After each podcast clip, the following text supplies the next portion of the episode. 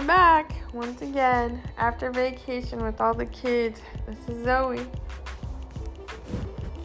Um, John. So Okay, go ahead. You first. So this weekend we had quite an adventure with all five kids, huh, babe? A lot of kids. Too many, No, just enough. right? I don't think more than five. I think we're good with five. Yeah, it's perfect kids. They're perfect, everybody. Anyways, Yeah. vacay. Mm. Family vacay. When you're in love, you have family vacay. Couples mindset. Alright. Power today- couple mindset. Yeah, power. Yeah. All right. Today we would like to talk to you about Island Boy. you oh my god. gotta say his name the right way. But anyways, Island Boy was behind us. I was with this kid. His name is Bro. Bro J. and Bro J was driving.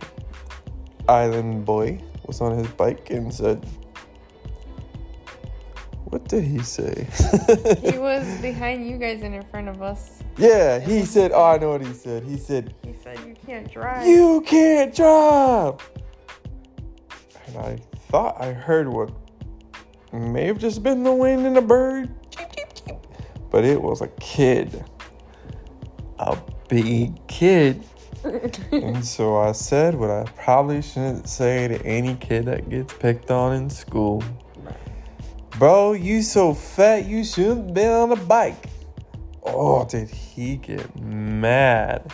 He paddled so fast like a little mouse. I've never seen someone pedaling that fast. and he, he came all the way up next to us. And he said, "Nyeh, nyeh, nyeh, nyeh, nyeh, nyeh." He started picking on us. I couldn't believe it. And at that point, I said, Get thee behind thee, fat ass. Yes, sir. I shouldn't even talk about that.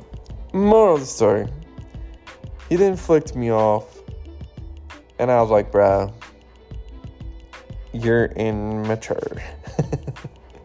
and then I realized everything I said to him was immature. But that's okay. Everybody loves everybody. Goodbye. Bye.